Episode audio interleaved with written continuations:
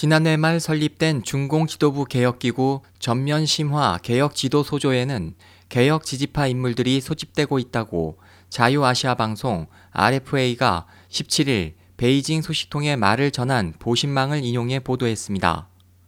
이 개혁 지지파는 8, 90년대 후야오방, 자오찌양 정권에서 활약했으나 장점인 시대에 배제된 인물들입니다.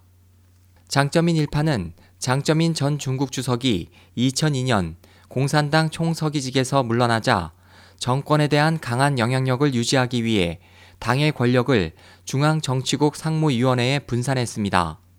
또 공안과 사법 개통을 총괄하는 중앙정법위의 실권을 잡는 등 제2의 중앙 권력 체제를 구축해 후진타오 원자바오 정권을 견제했습니다. 시진핑 정권은 지난해 말 국가안전위원회 및 개혁지도팀을 만들었습니다. 국가안전위원회는 군과 중앙정법위의 권력을 회수하고 개혁지도팀은 중공지도부의 정책을 조언하고 개혁 실시를 감독합니다.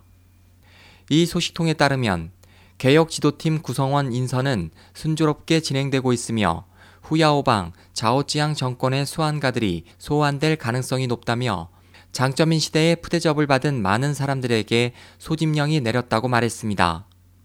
지도개혁팀 구성에 대한 최종 결정은 오는 3월 전국 인민대표대회에서 이뤄질 전망입니다. SOH 희망지성 국제방송 홍승일이었습니다.